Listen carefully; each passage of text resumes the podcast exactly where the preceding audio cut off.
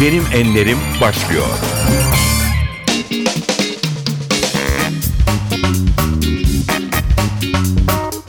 NTV Radyo'nun Benim Enlerim programına hoş geldiniz. Ben Aynur Altunkaş. Bugün de çok değerli bir e, konukla birlikteyiz. Türkiye'nin en özel seslerinden ve en değerli sunucularından biri. Avrupa Futbol Şampiyonası'nın bir numara basıyor. Kubilay Türk Yılmaz. Doğru efendim. Açılış maçında İsviçre İngiltere karşısında yenilmekten kurtaran golü atan Türk asıllı sporcu kimdir? Kubilay Türk Yılmaz Sayın Karatepe ilk puanını aldı. 10 points to Turkey. Türkiye birinci. Türkiye birinci değerli seyirciler. Türkiye birinci. Hayatımda ilk defa böyle bir şey yaşıyorum. Ben ayağa kalktım, sahneye bakıyorum. Herkes bana doğru bakıyor. Hayatımda böyle bir sahne yaşadığım için gerçekten Allah'a şükrediyorum. Bu müthiş bir olay, müthiş bir olay.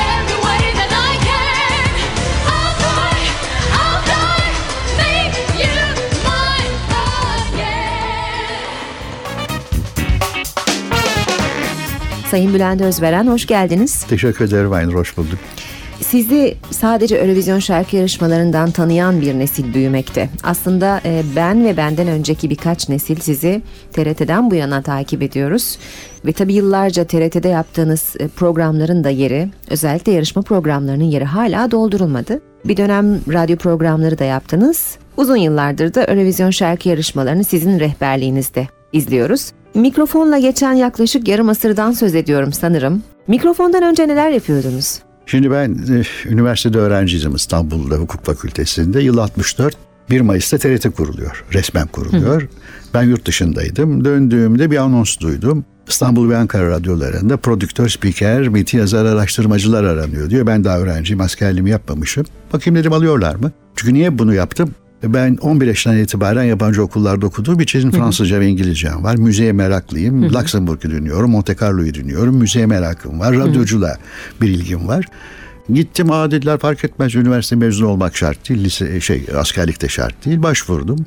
Çok ciddi sınavlardan geçtik. Çok ciddi sınavlar. En sonunda bir 200 kişiye indirdiler bizi. Ve dediler ki hadi bakalım şimdi git spikerlik sınavına gir. Yok ben girmem dedim ben prodüktör olacağım. Mecbursun dediler. Ayol niye niye gireyim istemiyorum. Mecbursun peki girdim. Şöyle söyleyeceğim Aynur ben bir uçak kazası geçirdim bir otomobil kazası geçirdim. Otomobili ben kullanıyordum ama ben yapmadım. Bana çarpa çarpa bir kamyonu durdurdum. Uçağı da ben kullanmıyordum yolcuydum içinde. Ben o mikrofonun karşısına geçtiğim vakit ölüyorum zannettim. Eyvah. Gerçekten ölüyorum zannettim. Ne kadar tuhaf. Ben spiker olmak istemiyorum. Evet. Başarısız olmam önemli. Evet. Niye beni korkuttu o mikrofon bilemiyorum. Evet. İlk defa ciddi mikrofonla demek ki ben 64 yılının Ekim ayında falan tanışmış oldum. uzun yıllar TRT'de geçen bir ömürden söz ediyoruz. E, aklımıza gelen e, nice ustalar var tabii. Rahmetli Orhan Boran, siz, Mustafa Yolaşan, Halit Kıvanç, Erkan Yolaç, Erhan Yazıcıoğlu benim Güner Ümit'i ilk aklıma gelen isimler. Tüm bunlar büyük ustalar diye adlandırdığımız isimler. Hemen bir imza atayım altına. Değil mi? Şuna gelmek istiyorum. Usta olmak çok kolay bir şey değil. Arka planda ne olması gerekiyor? Ben onu donanım diye açıklıyorum. İşin eğer Türkçen yeterli şekilde gelişmediyse, Türkçe'de hata yapıyorsan ya da herhangi bir konu gündeme geldiği vakit ya şimdi ben ne konuşacağım diye endişelerin varsa iyi bir sunucu olmana imkan yok. Çünkü benim karşıma bir kuantum fiziği profesörünü otursalar 3-4 dakika idare ederim. Ama sonra yetmez bilgim. Ama ne yapardım eğer öyle birisiyle karşılaşacaksam? 3 gün otururum internet diye muazzam bir olay var. Şu anda Müthiş bir öyle gerçekten. Var. Bizim zamanımızda Encyclopedia Britannica, Evet. Meydan Laurus birinde 4 satır birinde 14 satır. Evet. Başka yok. Bir giriyorsun 1 milyon 617 bin 747 sayfa diyor. ya Allahu Ekber yani. Başka hiçbir şey yok. Evet. E Yani vakitte yok ki gidesin şeylere, e, kütüphanelere Evet. bir şey araştırasın. Şimdi dolayısıyla günümüzde bunu yapmak çok daha kolay hale geldi. Ama bizim zamanımızda mutlaka bir donanıma ihtiyaç vardı. Galiba benimki fena değil. Ee, bu arada tabii mikrofona çıkmak demek bir kitlenin karşısında olmak demek. O hitap edilen kitleyi de çok iyi tanımak ve analiz etmek de önemli değil mi? Şimdi ben ders veriyorum. Kurslarda konferanslar veriyorum. Laflarımdan bir tanesi üzerine durduğum şu. Ön hazırlık şarttır derim ben. Geçenlerde Antalya Kepez Belediyesi'nden bir konferansa çağırdılar beni. 4-5 defa yaptığım bir şey. Yine de oturdum. Çalışmamı, programımı yaptım. Neleri nasıl anlatacağımı kafamdan geçirdim. Yani ön hazırlığım tamamdı ki deneyimim var. Gittim tabii yine başarıyla yaptım. Çünkü hazırlığını yapıyorsun. Evet. İşi ciddiye almak. Evet. Bana da hep sorduklarında şunu söylerim. Bu meslekte öğrenmenin sonu yok. Sürekli Doğru. ders çalışıyoruz. Tabii. Evet. Peki başta söylemiştik e, sizi sadece Eurovision şarkı yarışmalarıyla tanıyan bir nesil büyüyor diye. E, bu Başka konuya bir nesil büyüdü ama eskiden. biz büyüdük. Ya, yo, senden daha büyükler de var. Benden büyükler de var. E, bu arada tabii yarışma programları var. Unutulmaz. E, ben bilirim, banko Doğru. gibi. E, isterseniz önce kısa bir ara verelim. Bu programlara birazdan değinelim. Konuklarımızın seçtiği şarkıları biz çalıyoruz. E, siz hangi şarkılarla geldiniz bugün? Önce hangisini dinleyelim? Şimdi birazdan galiba Eurovision'a geleceğiz. Gideceğimize göre hepimize bence çok önemli bir yeri var. Yani Türkiye'nin tarihinde önemli bir yeri var. Bana göre de bugüne kadar katıldığımız en güzel şarkı hala o. Sertab Erener darılmasın bana. Başka bir yeri var. Hikmet Münir Epçioğlu, Kemal Epçioğlu besteci söz yazarı. 16 yaşında genç bir kız söylüyor Semiha Yankı. Seninle bir dakika. Ben de aynı şekilde düşünüyorum. Keyifle dinleyelim.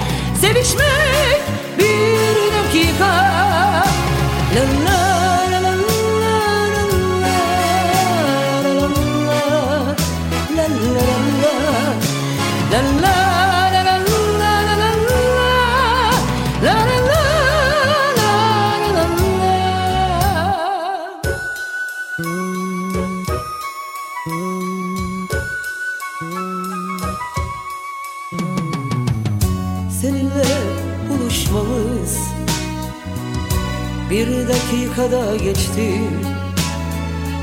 Gözlerin gözlerimi canım bir dakikada içti. Seninle buluşmamız bir dakikada geçti. Gözlerin gözlerimi canım bir dakikada içti Hasret tükenmez gibi kavuşmak bir dakika. Sevmek bir ömür sürer Sevişmek bir dakika. La la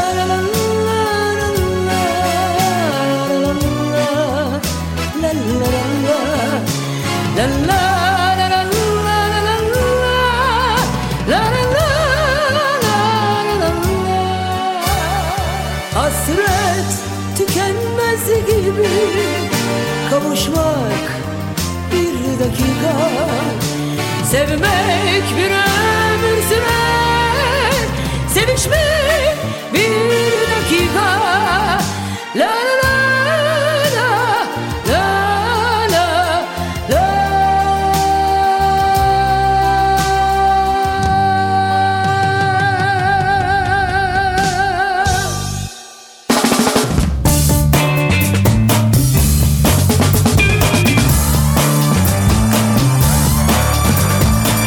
Benim enlerim. NTV Radyo'nun Benim Enlerim programında konuğumuz bugün yapımcı ve sunucu Bülent Özveren. Bülent Bey, e, yarışma programları dedik az önce. Hakikaten bunlar bizde çok önemli yerleri olan yarışmalar. Ben bilirim, Banko gibi ve hatta e, Hale Bacakoğlu gibi çok başarılı bir kadını tanıdık bu yarışma sayesinde. Bizler de ekran başında aynı heyecanla yarıştık. Size ne kattı bu yarışmalar? Önce bir şey hatırlayalım. Televizyon Türkiye'de 31 Ocak 68'de yayına girdi. Herhalde 69 ya da 70'te ilk yarışmalar yapıldı. Halit abi sunardı. ABC yarışması yanlış hatırlamıyorsam. Zeynep Esen de onun yapımcı yönetmeniydi. Ben bir nevi ikinci grup olarak devreye giriyorum. Şimdi ben yarışmalar yapıyordum TRT televizyonda ama bu tip kültür yarışmasından ziyade cumartesi günleri öğleden sonra hafta sonunda bir program hazırlayıp sunuyordum. Onun için de böyle eğlenceli yarışmalar yapıyordum. Yine kültüre dayalı ama böyle klasik ağır oturmuş bir yarışma değil. Şimdi ben 82 yılında kurumdan ekonomik sebeplerle istifa ettim. Çünkü enflasyon almış başını gidiyor. Aslında TRT fena para ödemezdi. Hem maaş hem e, tazminat öderdi bize. Fakat yetmiyor. Mecburen ayrıldım kurumdan. Dört sene ben kurumla hiçbir ilişkim kalmadı. Dört sene sonra daha önceden de beraber çok iş yaptığım değerli arkadaşım Bülent Osman dedik hadi Özveren gel artık bir şeyler yapalım beraber. Ne yaparız dedim yarışma yapalım dedi ve o efsane ben bilirim ortaya çıktı. Bu şekilde doğdu. Evet. Tabii ama şu anda o efsaneyi yayınlasak aa bu mu o diyebilirler. Çünkü o günün teknik şartlarına göre yapılıyordu. Evet. Bugün her şey bilgisayarlarla yapılıyor. Ekran bambaşka bir renklere bürünüyor, havaya bürünüyor. Biz de yarışmacı cevabını verir, önündeki A4'e ya da Evet. taht kaldırır gösterir Ama sonra siler. Bülent Bey onun da zevki gerçekten İşte başkaydı. o güne göre keyifli ama Evet. bugüne göre diyorum. Evet. Bana dediler ki hadi tekrar yap. Katiyen dedim. Cesaret Katiyen. etmez misiniz peki? Hayır, o teknikle yapılmaz. Başka bir teknikle yapılır. Açık ve net söyleyeyim. Kim milyoner olmak isteyen bir program başladı. Kenan Işık sunuyordu. O program devreye girdiği andan itibaren soru cevap olayı bitti bence. Soruyu soracaksınız, şıkları vereceksiniz ve yarışmacı şıklardan tercih edecek. Halbuki biz doğrudan doğruya cevabı talep ediyorduk. Evet. Bu nedir diye soruyorduk. Onu yapma imkan yok bugün. Ötekine alıştı insanlar. Galiba da, da daha doğru. Niye? Bir an evde izlediğinizi düşünün. Arkadaşlar anne baba kardeş çocuk her neyse oturmuş seyrediyorlar. Bizimkinde ancak bilgisi olan katılabiliyordu. Halbuki bunda baba diyebilir ki A C şıkkı. Hani yok canım anne. D şıkkı olması lazım. Oğlan baba yapmayın anne yapmayın A şıkkı diyebilir. Yani ailenin tümünün iyi kötü söyleyecek bir şeysi var. Evet. Bizimkinde öyle değildi. Evet. Çünkü zor sorular da oluyordu arada bir. Aynen Yani öyle. hakikaten deve dişi gibi sorulardı. Ama belki o yüzden bazı yarışmacıları hatırlıyoruz. E doğru. Şimdi bakın onun öyküsünü anlatayım. 86 yılı tabii işte başladık ve yürüyor ben bilirim. Yarışmacıları biz bir ön elemeden geçiriyoruz. İstanbul'da, Ankara'da, İzmir'de, Antalya, Erzurum'da ulaşılıyor. Evet, evet, hatırlıyorum. belli bir şablon veriliyor. İşte o şablonun doğru cevaplar gibi. İstanbul'da yapılıyor, televizyonda, ulustaki. Camlar mamlar kırılıyor. İnsanlar geliyorlar. Neyse onları gruplandırdık. Osman bir ara geldi dedi ki Özveren dedi bir e, ama bayan var dedi. Sen gelme aşağıdaki toplantıdaki şey yani dedetçi olarak. Onu al dedi. Daha dedim iyi aldım. Babasıyla beraber gelmişti aile. Anlattım olayı. Ben dedim okuyacağım soruları. Başlarken de saati söyleyeceğim. Eşit olmamız gerekiyor. Sen cevabı biliyorsan tereddüt etmeden ver yazayım. Tereddütün varsa geçelim de. Hayır ben soruları okuyorum cevap geliyor. Okuyorum cevap geliyor. Okuyorum cevap geliyor. Bir tanesi bunu sonra cevaplayalım. Yanlış hatırlamıyorsam 19 ya da 20 taneydi benim 25 tane soru var. Benim sorumun arkasından cevap geldi. 3 ya da 4 tane de vakit vardı. Tekrar okuduğumda verdi. 25'te 23'lü. Rekordur. İnanılmaz, evet. Rekordur. Öyle bir rekor yok. Biz zaten ne yapıyorduk? 16-17 alanlardan iki kişi alıyorduk. Bir tane 9-10'lardan alıyorduk o bir dengeler de olsun gibi. Bir de 20'ye yakın olan varsa diye alıyorduk. Hemen bitti Osman'a gittim dedim ki vaziyet böyle böyle. 23 bugüne kadar böyle bir şey görmedik. Bence ilk programa davet edelim dedik. Doğrusun dedi. Ettik. Evet. Altı program arka arkaya yarıştı. Altısında birinci bitirdi. Efsane oldu. Doğru rahmetli Özal Başbakan o sırada. O da çok ilgilendi. Amerika'ya gönderdi. Büyük Britanya'ya gönderdi. Bir şey yapılabilir bilir mi diye. Maalesef aslında gören bir genç kız ya da çocuk fakat bir sebepten göz pınarları kuruyor. Ve bunu yapmaya imkan yokmuş o tarihteki tıbba göre ve maalesef göz pınarları kurmasından dolayı ama kaldı. Şu anda benim bildiğim Milli Eğitim Bakanlığı'nda özel öğrencilerle ilgili bir dairenin başkanlığını Evet, yapıyor. Arada bir görüşürüz kendisiyle. Ne mutlu anılarınız var Evet, böyle değil mi? Evet. Birçok anı da Eurovision'la biriktirdiniz tabii. 35 yıllık bir maziden mi söz ediyoruz? E dur. 75, 2012, 37. 56'da başlıyor. Ben zaten artık delikanlılığa doğru geçtiğim çağlar. E ben yabancı radyoları dinlediğim için ve takip ettiğimden dolayı Monte Carlo ya da Luxembourg verirdi onu. Ben radyodan dinlerdim yarışmayı. Sonra İzmir'e gittiğimde daha televizyon İzmir'e gelmeden Yunanistan daha önce başladı bizden ve Yunan televizyonunu İzmir'den seyretmek mümkündü. Peki Türkiye'nin Eurovision macerası nasıl başlamıştı? Şöyle başlıyor. Ben dediğim gibi zaten bilgi sahibiyim. Ve yayın hakkı TRT'de. Niye TRT katılmıyor dedim kendi kendime. O vakit dedim otur bir tane program önerisi yap. Oturdum bir program önerisi yaptım. Oradaki amaç şuydu. 74'ten bahsediyorum. Arabesk müzik almış başına gidiyor. Türkçe söz laf müzik böyle aşağılarda. Evet. Öyle bir ortam yaratayım ki gençler, yeni besteciler, söz yazarları, solistler katılsın ve oradan da bir grup çıkartalım. Şimdi say bakalım o grubu hepsi ortalıkta hala arkadaşlar. Evet, doğru. Çok enteresandı. Bir de onlara devlet imkanlarıyla 50 kişilik büyük bir orkestra eşliğinde şarkı okutmak imkanı sağlayalım. O da sağlandı. Bence çok doğru bir karardı o aldı.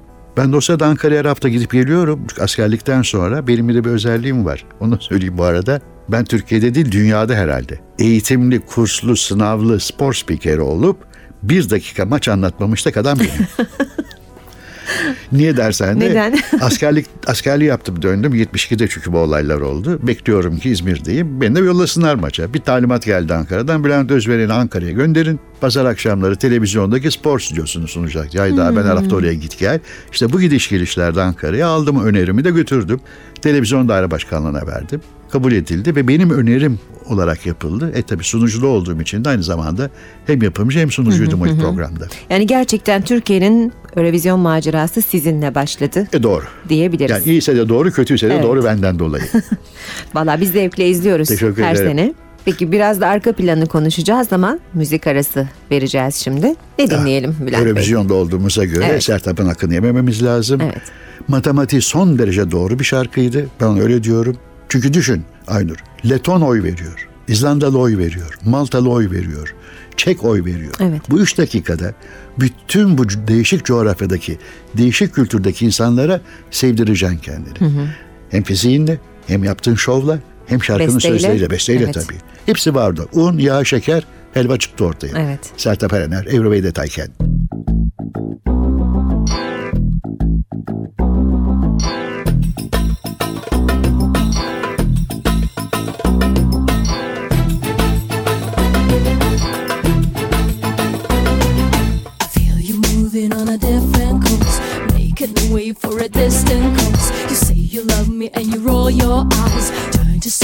the end.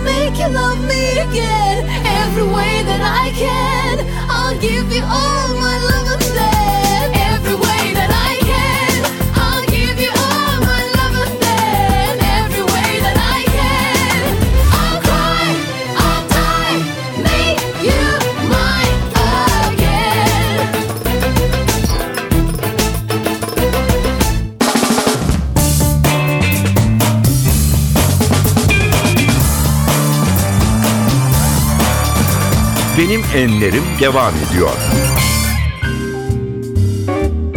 Sertab Erener Türkiye'ye birincilik getirdiği şarkısıyla programımıza renk kattı. Arka plana birazdan geçelim ama biraz bu şarkı üzerinde duralım. Zaman geçtikçe tabii yarışmanın formatı da değişiyor. Sertab'ın bir şansı da yarışmadan önce şarkının çok fazla dinlenmiş olması mıydı? Ne dersiniz? Şimdi bakın Eurovision amatörlere dönük bir yer değil. Sertab'ın arkasında Sony vardı. Ben Riga'ya gittiğim vakit sağdan soldan Ebru ile Tayken'i dinliyordum. Evet. Etraftan çalınıyordu. E arkada bir Türk firması olsa bu nasıl sağlanacak? Bu yalnız Riga'da sağlanmadı. Avrupa'nın tümünde sağlandı bu Biz de olay. burada radyolarda dinledik. E tabi ama zaten hakkınız var. Ama Fransa'da ne olacak? Büyük Britanya'da ne olacak? Çek Cumhuriyeti'nde ne olacak? Bunu ancak büyük bir plak şirketi yapabilir. Sertab'ın en büyük şansı buydu. Arkada Sony var. Yani bu yarışma kurallarına aykırı bir durum değil Hayır miydi? katiyen değil. Belli bir tarih eskiden öyleydi şimdi değişti. Eskiden diyelim ki 20 Mayıs'ta yapılıyorsa yarışma 1 Nisan'a kadar çalınamaz kaydı vardı Evet. yarışma dışında. Evet. Bunların hepsi bitti gitti şimdi. Diyelim ki bu sene bu tarihlerde piyasaya çıkmış bir şarkı halk tuttuysa TRT alıp onu götürebilir. Şimdi rekabet biraz daha farklı oldu E daha profesyonel göre. hale gelmeye Aynen başladı. öyle, Tabii. aynen o öyle. sıkışıklık kalktı ortadan. Evet. Şimdi Eurovision'a gelmeden önce tabii benim bildiğim Sanremo yarışması vardı. Zevkle takip ederdik. Apollonia vardı, Slanche Briag'da Altınorfe vardı. Altınorfe vardı. Polonya'da Sopot vardı. Nerede onlar? Onlar yok ama Yok. Eurovision hala popüler Var, yıllardır. tabii. Bunun sırrı nedir sizce? Şimdi sırrı şu bir defa çok ciddiye alınıyor Avrupa Yayın Birliği tarafından. Yani o ekrana yansıyor ya bazı şeyler. Evet. Onların hiçbiri tesadüf değil. Her şey hesaplanmış, kitaplanmış, planlanmış, programlanmış ve özel gösteriler olarak hazırlanmış şeyler. Başından bunlar. beri böyleydi değil mi? Şimdi tabii başı eskiyi bilme bir imkan yok. Ama ben 75'ten bu yana takip ettiğim için 75'ten bu yana bir defa bu böyle. İki, ne yapıyorlar? Günün şartlarına göre küçük değişiklikler yapıyorlar. Değişmeyen iki kavram var. Bir, şarkı 3 dakikayı geçemez. İki, sahnede 6 kişiden fazla olamaz. Değişmeyen bu iki kavram Altın kurallar bunlar. Bu iki altın kural. Jüriler değişiyor, oy verme şekli değişiyor. Yani birçok şey değişebiliyor. Bir de ne var onu da kısaca şöyle özetleyeyim. 56'da başlıyor. Aşağı yukarı 74'e kadar diyebilirim. Birinci etap diyorum ben ona. Orada daha çok tek sanatçılar, zaten yayınların büyük çoğunluğu siyah beyaz, balat tarzda şarkılar ve bunlar kazanıyorlar. Evet. 74'te her şey allak bullak oluyor. Abba geliyor birdenbire Evet. Brighton'da ve renkli artık yayınlar ve hafif müsamere tadında da olsa böyle şovlar, gösteriler başlıyor. Bence ondan sonra 2000'de bir daha değişiyor bu olay. Kopenhag'da Praten stadında yapılıyor. 35 bin kişi izleyebiliyor. Artık günümüzde öyle. Geçen bu senede Bakü'de herhalde bir 20 bin kişi falan vardı yani. Çok Muazzam güzel yani. bir gösteriydi gerçekten. 20 kamera giriyor, ışıklar giriyor, şu giriyor. Yani artık buna da Eurovision şarkı yarışması değil. Eurovision şarkı ve şov yarışması. Evet. Ben bunu böyle anons Evet, ediyorum. evet. Yani bu üç etapta bakmak lazım Eurovision'a.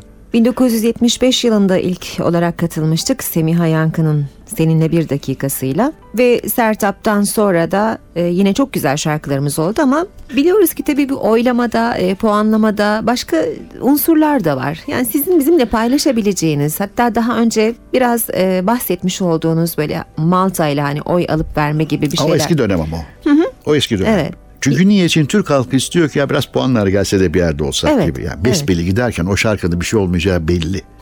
Ama tabii bunu söyleyebiliyorsun. Şimdi söyleyebiliyorum bu sözleri. O zaman ay ihanet derler. E bakıyorsun Malta'da da bir numara yok. E zaten Akdeniz ülkesi 4-5 ne diyorsun? İyi Ankara'ya diyoruz ki öyle bir ayarlama, ayarlama yapın ki jüride. Onlar 4 çıksın onlardan da bize 5. Sıfırla bitmesin program.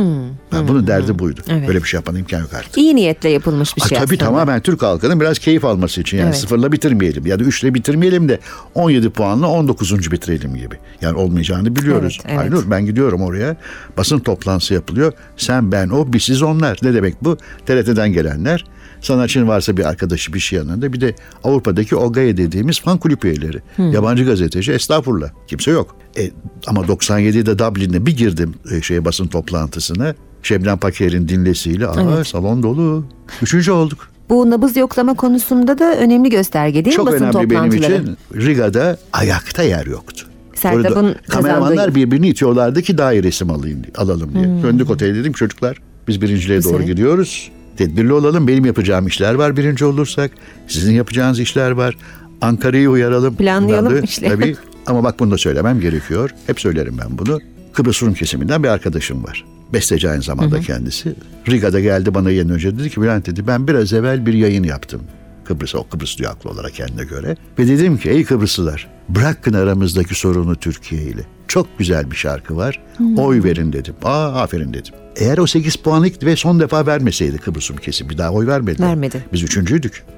Tabii. Kader Belçika birinci. Rusya ikinci, biz üçüncü oluyoruz. O 8 puan farklı. Yani Kıbrıs'tan o puanlar gelmeseydi Evet. birincilik yoktu. Evet. Onun için ben hep onlara da teşekkür ederim. Sezar'ın hakkı Sezar olmuş. Aa yani. gerçeği söylemek lazım. Artık tabii e, basın toplantılarıyla zaten çok iyi gözlemleyebiliyorum dediniz e, şarkının şansını. Aynı şekilde örneğin Yüksek Sadakat'in de yarı finale çıkamayacağını, yarı final grubundan çıkamayacağını söylemiştiniz. Sadece o gruptaki ülkelere bakarak. Artık bu inanılmaz bir deneyimin sonucu değil Ama mi? şu var. Şimdi NTV'nin ben o vakit canlı yayına da katıldı. Biri çağırmışlardı yayın oraya geleyim diye ama e, dersteydim. O boşlukta hemen katılabildim. Şimdi nasıl söyleyeceksin oraya gitmeden yüksek sadakat finale kalamaz diye. Evet. Kemkümler de etmekten hoşlanmıyorum. Evet. Bir yere oturtma. Çünkü o şarkı yanlış şarkı bana göre. Şarkıyı mı beğenmediniz siz de? Başka bir şey daha var Aynur. 40 yaşı civarındaki adamların rock söylemesi bana ters geliyor. Yaptıkları müziğe katiyen karşı değil. Rock 20'li yaşların müziği. Manga gitti ikinci oldu. Burada bir defa hata var. Yoksa temiz müzik yapıyor çocuklar. Bana göre tabii onlar artık adam ama yani çocuk diyelim hani. Yine matematiksel bir sorun Bir de dinlediğim anda ne dedik? Leton, İsrailli, Rus, İzlandalı, efendim işte Macar. Dinlediği anda bir keyif alması lazım. Niye ben birazdan çalacağız? Marie Miriam'dan L'Oiseau l'Enfant Fransa'nın son birinciliğidir o çok seviyorum. Evet. Çünkü dın dın dın diye gülüyor. Bu kadar basit. Evet. Matematik zaten bu. Böyle bir şey yok o şarkıda. İki kişinin beş tane 40 küsur yaşındaki adamın ellerinde gitarlarla yapacağı hareketler ne olabilir gösteri olarak? Hiçbir şey. Bir tane dünya münya bir kız yaptılar ama ne olduğu belli değildi. Bütün bunları bildiğim için ben ne yapabilirim bunu? Nasıl uyarabilirim? Baktım olduğumuz gruba. Hangi ülkeler var? Oylarına baktım. Kritik görüyorum dedim. Kırmamaya çalışmışsınız, kibarlık evet. göstermişsiniz. Evet. Evet. Peki madem öyle şarkı dinleyelim şimdi. Tam da yeri geldi herhalde. Ben de çok seviyorum o şarkıyı. Siz Marie ama Miriam mı? Evet. Ben e, bunu biz katılmadık. 77'de Londra'da. Wembley Center'da ve Wembley Stadı'nın yanında yapılıyor. Zaten bu yarışmadan sonra hepsi yıkıldı. Yerine yepyeni bir Wembley kompleksi yapıldı orada. Ben oraya gittiğimde provaları bir izledim. Bu şarkı birinci olur dedim. Yani hissediyorsun bunu. Onun için Marie Miriam ve L'Oiseau l'Enfant.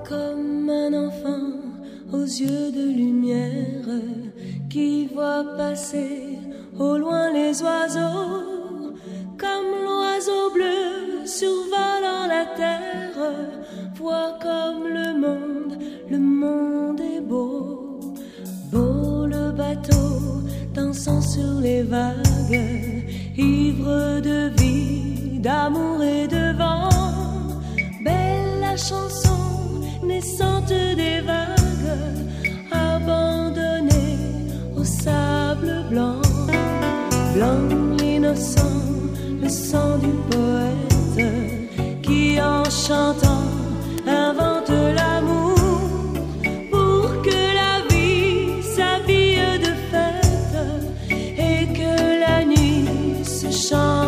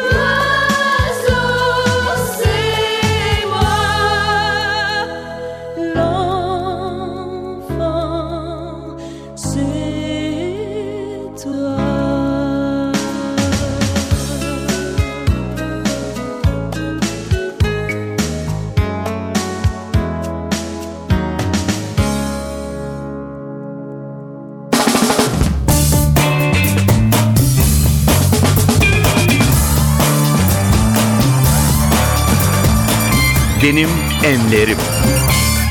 NTV Radyo'nun Benim Enlerim programında bugün stüdyo konuğumuz değerli yapımcı ve sunucu Bülent Özveren. Siz televizyon değil sadece radyo programları da yaptınız uzun yıllar ve Türkiye radyolarının ilk canlı yayınını siz başlatmışsınız. Radyo sizin için ne anlam ifade ediyor? Ben %51 radyocu, %49 televizyoncuyum. Kendim böyle tanıtıyorum. Niye? Çünkü radyoda gözümü açtım ben. Televizyonun olduğunu biliyordum. Bizim evimizde o tarihte televizyon vardı daha TRT başlamadan. Çünkü Teknik Üniversitede bir yayın vardı. Rahmetli babam meraklıydı.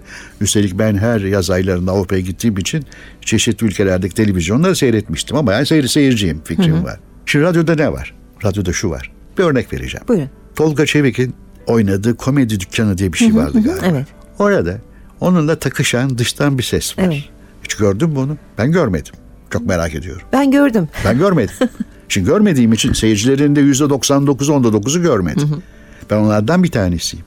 Ve merak ediyorsunuz. İşini çok güzel yapıyor. Çok keyifli yapıyor arkadaş. Merak ediyorum. Halbuki ekrana çıktığı zaman aa bu Aynur'muş, aa bu Bülent'miş deniyor. Lehti adaleti önemli değil. O büyü bitiyor. Evet. radyoda büyü var. Onun için radyoyu tercih ederim. Peki sesinizde tanındığınızda çok şaşırdığınız bir anınız var mı? Aa, harika bir tane anım var. Ben görev- reklam sektöründe çalıştığım için Atina'ya sık sık 3 ayda bir falan gidip geliyorum. Burada çıkan örnekleri, ilanları götürüyorum. Daha önce de zaten bir bilgi notu geçiyorum. 150 bin dolarlık diyorum. Onlar da biliyorlar. Kontroller yapılıyor. 150 bin dolarlık çeki alıyorum. Akşamleyin güzel bir lokantada Atina'da yemek yiyoruz. Saat 1'de 2'de yat. Sabah 5'te uyandırıl. Çünkü ilk uçakla dönmem lazım çekin devreye girmesi için. Burası neresi ben Hızlı bir kimim yaşam. İndim aşağıya. Hilton'da kalıyorum Atina'da. Aa, ana baba günü Hilton. Bir grup girmeye çalışıyor, bir grup çıkmaya çalışıyor ve ben beklersem çıkışları 9 uçağına bile yetişemem. Aslında dert değil. Arkadan 12 ya da yarıma doğru Türk Hava Yolları da var dönüş ama kalkmışım 5'lerde. Çek elimde hazır. Niye geç Bir an kalayım? önce yola Beraber düşün. döneyim. İngilizce olarak ha, iki kişi var yapan bir de arkası dönük bir bayan var. O da bilgisayarda bir işler yapıyor. Ben İngilizce sabah saat 6 Atina'da. Acelem var lütfen bana yardımcı olabilir misiniz dedim. Benim lafı bittikten sonra yazıyı kesti arkası dönük bayan. Genç bir bayandı döndü Türkçe. Bülent Bey ben size yardımcı olabilirim dedi. Ya müthiş bir olaydır bu. Sesin büyüsü. Sesin büyüsü bu. Bizim mesleği seçenler için emeklilik tabii pek mümkün olmuyor. Siz de bildiğim kadarıyla 90'lı yıllarda emekli olmuşsunuz. Doğru 96 yıllarında ama o şey sigortadan hani var ya. şeyleri resmi tamam, emeklilik yani. emeklilik tabii. Halbuki mesleğe sonra. aynen devam Tabii, tabii. ediyorsunuz. Tırnak içinde de olsa bir emeklilik planı yaptınız mı? Hayır ben o tarihte şöyle bir plan yapmıştım. İstanbul dışında Çatalca'da oturmak üzere hatta o düzenimi kurduğumda. Fakat sonra birçok sebepten dolayı o şartlar değişti. Ama ben zaten boş kalmayacağımı biliyordum. Nitekim ben 99'un başında fiilen reklamcılığı bıraktım ama aynı yılın sonunda özel kurslarda ders vermeye başladım. Spiker sunuculuk üzerine. Çeşitli sosyal kurumlarda konferanslar veriyorum. Etkili konuşma dersleri veriyorum. E bir ara radyoya 5 yıl arka arkaya 2003'ten 8'e kadar TRT FM'de çok keyif aldım program yaptım. Arada bir televizyonda programlar oluyor. Böyle programlara konuk geliyorum. Mesela şimdi buradan çıkacağım TRT'ye gideceğim orada yapmam gereken işler var. Yani yoğun geçiyor hayatım. Eurovision sırasında yaptığınız yorumlarla bazen gülümsetiyorsunuz. Hakkınızda da çeşitli e, yorumlar oluyor. Eleştirilere nasıl yaklaşıyorsunuz? Herkesin her şeyi söyleme hakkı var hakaret olmamak kaydıyla. Ben bir defa buna inanıyorum. Hiçbirini okumam. Lehimde ya da aleyhimde katiyen bakmam. Benim o şeyle sanal... Etkilenmemek için mi? Hayır yani çünkü kişi böyle diyor diye o doğru o değil ki ben doğrunun yanlışının ne olduğunu biliyorum. Hata yaptıysam ben zaten hatanın ne olduğunu biliyorum. Doğruysa da doğru diyorum. İki kişi beğenmemiş. Hay hay. Peki bugüne kadar yapmış olduğunuz işler arasında size en çok hangisi gurur verdi? Kuşkusuz 5 Ağustos 1974 Pazartesi sabahı Türkiye'deki ilk canlı yayını başlatmam. Hiç unutmadığınız Hakikaten bir gün. Aa, evet. Müthiş bir olay. Sizi sesiniz ve program sunuculuğunuzla tanıyoruz. Yapımcılığınız da var. Ee, ince bir müzik zevkiniz olduğunu da biliyoruz. Ama bunlar dışında çok şey bilmiyoruz. Özel uğraşlarınız var mı? Pek yok. Çünkü çalışırken TRT'de yoğun çalışırdık. Daha sonra reklam sektöründe biliyorsunuz hata affetmeyen işler bunlar. Evet. Yayıncılık, reklam. Dolayısıyla böyle çok fazla özele gidecek bir şey yoktu. Ama ne yaptım ben mesela? Hatırlayayım çok yaşlandığım tarihlerde deyip gittiğim her yerden küçük anılar toplamaya başladım. Yüksükler, kaşıklar, şekerler. Ne Onlar güzel, benim evimde güzel. çok güzel bir konumda durmaktadır. Çok ciddiye aldım yaptığım iş Aynur. Hiç hata yapmadım. Hiç hata yapmadım. Konuşma hatasından bahsetmiyorum. Evet. Yayın hatası yapmadım. Bir tane yaptım daha en acemi günlerimde radyoda başlarken. Hem sabah hem akşam il radyoları vardı o tarihte. Evet. Şu anda TRT 3. Bir tanesi iyi günler bir tanesi iyi akşamlar diye başlıyor. 15'er dakikalık program. Karıştır bantları akşamı sabaha Hmm. sabah akşama ver. İlk ve son hata. Bana ders oldu herhalde o. Sıfır hata. Sıfır hatadır. Maşallah Evet. diyelim. Sürekli söylediğim şeyi bir kez daha tekrarlamak istiyorum. Hakikaten büyük bir ustasınız ve Teşekkür bizim için ederim. duayensiniz. Çok güzel anlatıyorsunuz. Çok teşekkür ederim. Teşekkür ederim. Son şarkımızın anonsunu da yine sizden alacağız Bülent Bey. Türk sanat müziği yapalım mı? Harika olur. Pek güzel. Valla benim için Saadettin Kaynak diğer bütün değerli bestecilerimiz alınmasın ama ben onu bir numarada tutarım. Ayrı bir yeri vardır, Ayrı bir yeri var. E Vecdi Gönüllü öyle sözler yazdı ki ona muhteşem şeyler. Evet. Bir de bir şarkı var. Nihamet'le başlar, Segah'la biter. Türkiye'de benim bildiğim tek Leyla onu dinleyelim. Çok güzel bir kapanış olacak. Çok teşekkür ederim konuğumuz olduğunuz için. Ben teşekkür ederim. Bu hafta Bülent Özveren'le birlikteydik. Yeniden buluşmak üzere. Hoşçakalın. Leyla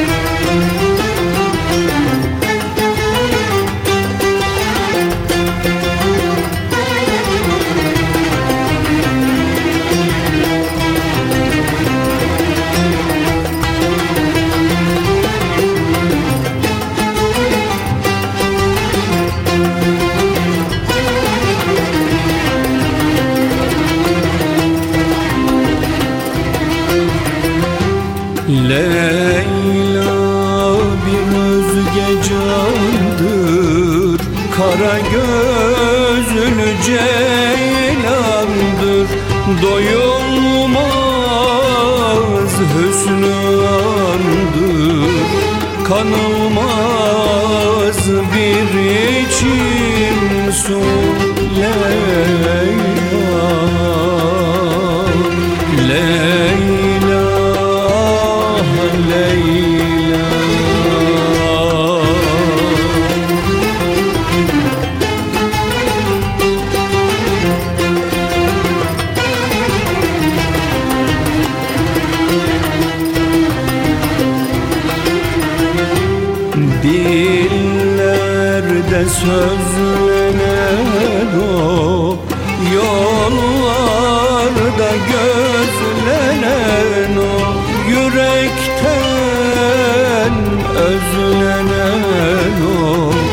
Her